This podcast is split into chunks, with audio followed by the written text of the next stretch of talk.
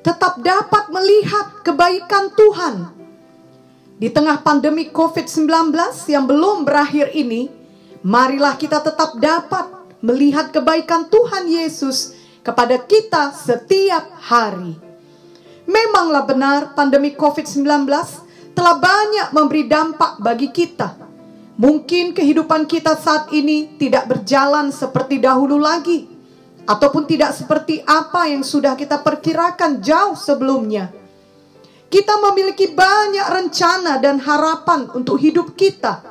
Tetapi pandemi COVID-19 dengan semua dampaknya membuat hal itu semuanya tidak terjadi. Kerap kali ketika harapan kita tidak juga menjadi kenyataan, maka kekecewaan datang, kekhawatiran datang, bahkan depresi juga datang menimpa kita. Ketika semua hal negatif itu datang, kita perlu terus-menerus mengingatkan diri kita akan kebaikan Tuhan yang jauh lebih besar daripada semuanya itu. Kebaikan Tuhan tiada hentinya dalam hidup kita anak-anaknya. Mazmur 103 ayat 2 berkata, Janganlah lupakan segala kebaikannya. Marilah kita terus belajar setiap hari untuk tidak begitu mudah melupakan semua pekerjaan tangan Tuhan yang ajaib. Sebaliknya, marilah kita senantiasa mengingat kebaikannya yang tidak terbatas. Pada ayat selanjutnya dalam Mazmur 103 tersebut dituliskan juga beberapa kebaikan Tuhan yang perlu selalu kita ingat dan syukuri. Mari kita membaca Mazmur 103 ayat 3 sampai 5. Dia yang mengampuni segala kesalahanmu, yang menyembuhkan segala penyakitmu. Dia yang menebus hidupmu dari lubang kubur, yang memahkotai engkau dengan kasih setia dan rahmat. Dia yang memuaskan hasratmu dengan kebaikan, sehingga masa mudamu menjadi baru seperti pada burung Raja Wali. Tidak ada kebaikan lebih besar yang dapat kita terima selain daripada semua kesalahan kita diampuni Tuhan. Itu adalah kebaikan terbesar, bahkan mujizat terbesar dalam hidup ini. Namun sayangnya, kerap kali kita melupakan hal tersebut. Tuhan Yesus menyerahkan nyawanya. Ia mati di kayu salib untuk menebus kita dari semua dosa kita. Ia Tuhan yang menyelamatkan kita. Ia mengampuni semua kesalahan kita. Bukan sebahagian, namun semuanya. Selain itu Tuhan juga menyembuhkan segala penyakit kita. Yesaya 53 5 berkata, tetapi dia tertikam oleh karena pemberontakan kita. Dia diremukkan oleh karena kejahatan kita ganjaran yang mendatangkan keselamatan bagi kita ditimpakan kepadanya dan oleh bilur-bilurnya kita menjadi sembuh. Ayat ini jelas berkata, oleh bilur-bilur Tuhan Yesus kita menjadi sembuh. Luar biasa kebaikan Tuhan dalam hidup kita. Sayangnya setan tidak mau kita mengingat hal ini dan kemudian bersuka cita dalam hidup kita. Sebaliknya, setan mau kita khawatir, mengeluh, bersungut-sungut, bersedih, bahkan depresi melihat semua persoalan kehidupan yang kita alami.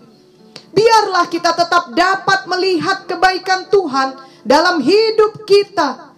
Jangan biarkan kegelapan dari persoalan kehidupan membutakan kita dari semua kebaikan Tuhan yang tidak pernah meninggalkan kita. Sama seperti kegelapan dari lampu yang padam dapat membuat kita tidak dapat melihat lagi barang-barang yang ada dalam ruangan tersebut. Padahal sebenarnya semua barang itu tetaplah ada di sana. Hanya saja kita tidak dapat melihatnya karena lampunya padam. Itulah yang diinginkan setan agar kita tertipu sehingga tidak dapat melihat lagi betapa banyaknya kebaikan Tuhan di sekeliling kita. Janganlah kita mengikuti tipu daya setan. Sebaliknya, marilah kita selalu mengingat kebaikan Tuhan dan tidak pernah melupakannya setiap hari. Filipi 4 ayat 13 berkata, Segala perkara dapat kutanggung di dalam dia yang memberi kekuatan kepadaku. Seberat apa pun kehidupan kita, ada Tuhan yang memberi kekuatan kepada kita setiap hari. Amin. Ada kisah mengenai seorang gadis kecil yang orang tuanya sudah dipanggil Tuhan. Ia menjadi anak yatim dan ia kemudian harus tinggal dengan bibinya yang selalu marah-marah. Namun sebelum orang tuanya dipanggil Tuhan, ia telah dididik orang tuanya di dalam firman Tuhan. Setiap pagi dia memulai harinya dengan doa dan firman. Dia mempunyai persekutuan pribadi dengan Tuhan. Dan anak gadis kecil ini tetap hidup bersuka cita setiap hari. Lalu suatu hari menjelang Natal, dia berdoa untuk keinginan hatinya, yakni supaya pada hari Natal dia mendapat hadiah boneka dari organisasi amal yang selama ini menolong dia. Dia pun menulis surat kepada organisasi tersebut dan berharap di hari Natal nanti dia akan mendapatkan hadiah yang diinginkannya. Tetapi ternyata hal itu tidak terjadi. Doanya sepertinya tidak dijawab Tuhan karena kiriman pos yang datang untuknya justru adalah sebuah tongkat untuk orang sakit. Mungkin orang yang bekerja di organisasi tersebut yang bertugas mengirim hadiah untuk anak-anak yang sudah yatim piatu telah membuat kesalahan saat proses pengiriman sehingga bukannya ia mendapatkan boneka seperti isi suratnya tetapi justru ia mendapatkan tongkat penyangga yang biasa dipakai oleh orang yang sakit bibinya yang melihat hal tersebut kemudian berkata kepadanya kali ini engkau pasti sedih karena tidak ada boneka tetapi tongkat orang sakit menjadi hadiahmu. Namun dia tetap bersuka cita. Ia bahkan bersorak, haleluya. Sehingga bibinya menjadi sangat heran dan bertanya, kenapa dia tetap bersuka cita padahal dia tidak mendapat boneka. Anak gadis kecil ini kemudian menjelaskan bahwa dia bersuka cita dan bersyukur karena tongkat itu menyadarkannya bahwa dia mempunyai tubuh yang sehat, kakinya tidak lumpuh, dia dapat berjalan dengan baik, dan dia tidak perlu memakai tongkat seperti itu. Dia tidak menjadi sedih, apalagi menjadi depresi, justru lebih bersuka cita lagi dari sebelumnya. Kita semua dapat meneladani sikap anak gadis kecil ini, walaupun dia tidak memiliki orang tua, walaupun dia harus hidup dengan bibinya yang selalu marah dan mengganggunya dan walaupun keinginannya tidak tercapai dia tetap dapat melihat kebaikan Tuhan. Mazmur 34 ayat 9 berkata kecaplah dan lihatlah betapa baiknya Tuhan itu berbahagialah orang yang berlindung padanya biarlah tiap pagi di saat kita bangun kita tetap dapat melihat semua kebaikan Tuhan di dalam hidup kita. Kemudian ada pula satu cerita tentang seorang pria yang mengalami depresi. Ia begitu tertekan dan sedih karena merasa hidupnya gagal. Ia tidak menyukai kehidupannya yang sekarang dan merasa semua cita-citanya tidak ada yang kesampaian. Lalu ia pun menjumpai pendetanya dan mulai mengeluhkan semua hal buruk yang menimpa dirinya sehingga ia depresi. Dengan bijaksana pendeta itu berkata, "Sekarang mari kita ambil sebuah kertas dan cobalah tuliskan hal-hal yang baik yang kau miliki dalam hidupmu." Pria itu berkata, "Aku tidak memiliki satupun hal baik yang bisa kutulis di kertas itu."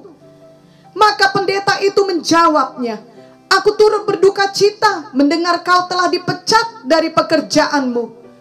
Pria itu menjadi heran dan membalas, aku tidak dipecat. Siapa yang telah memberitahukan hal aneh seperti itu kepada Anda? Pendeta itu tidak menjawab, melainkan mulai menulis poin pertama di kertas tadi yang isinya, "Saya bersyukur saya mempunyai pekerjaan." Lalu pendeta itu mulai berkata lagi, "Saya turut berduka cita mendengar rumahmu telah habis dilalap api." Pria itu menjadi semakin heran dan berkata, "Itu tidak benar sama sekali. Rumahku tidak kebakaran." Pendeta ini pun mulai menulis poin kedua di kertas tadi. Saya bersyukur memiliki rumah tempat tinggal. Dan pendeta tersebut berkata lagi, saya turut berduka cita mendengar istrimu sudah dipanggil Tuhan. Pria ini pun benar-benar menjadi terkejut dan berkata, istri saya sehat dan ia sedang di rumah saat ini. Tetapi ia kemudian mulai menyadari apa yang sedang terjadi, yakni pendetanya mulai membuka matanya bahwa sebenarnya ia masih memiliki banyak hal baik dalam hidupnya yang patut disyukuri dibandingkan semua hal buruk yang membuatnya depresi. Maka ia pun berkata, "Berikan kertas itu kepadaku, aku sudah mengerti sekarang." Pria ini mulai menulis dengan sungguh-sungguh poin demi poin di atas kertas itu dan ketika ia selesai, ia tidak lagi depresi. Tadinya ia datang menjumpai pendetanya dengan sangat tertekan, namun sekarang ia pulang dengan semangat yang baru. Tidak dapat dipungkiri bahwa bagi setiap orang ada saat-saat di mana kesedihan, kekhawatiran, bahkan depresi dapat menyerang sedemikian hebatnya.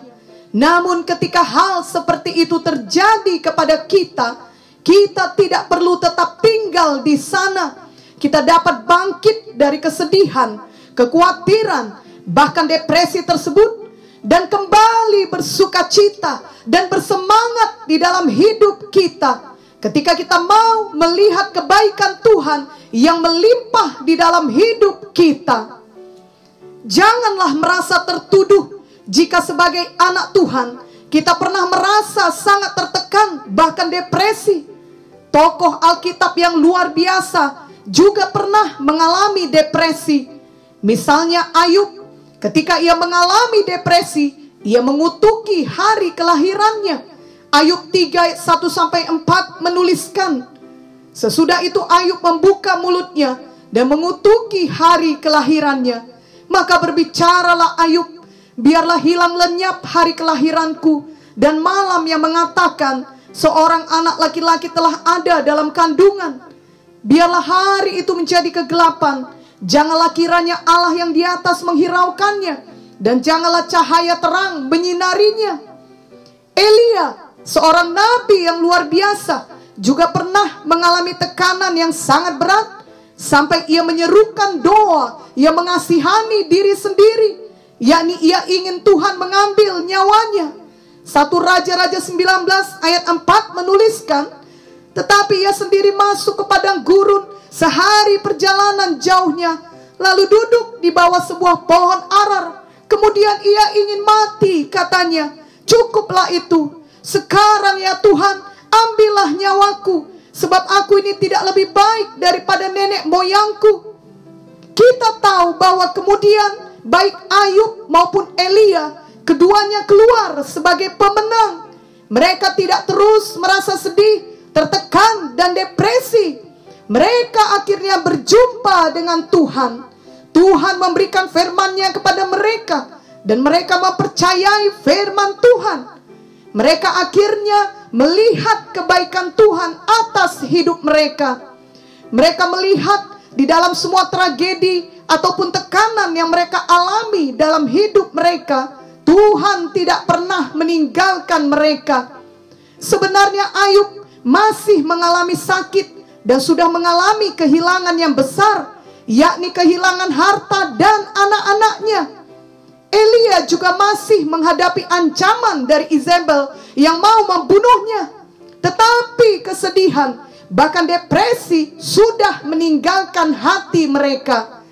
Perjumpaan mereka dengan Tuhan mengubahkan mereka. Firman Tuhan yang mereka terima dari Tuhan mengubah cara berpikir mereka mengubahkan hati mereka. Biarlah hal yang sama juga terjadi kepada kita. Janganlah tunggu sampai semua masalah kita beres, barulah kita merasa kita dapat bebas dari kesedihan dan depresi.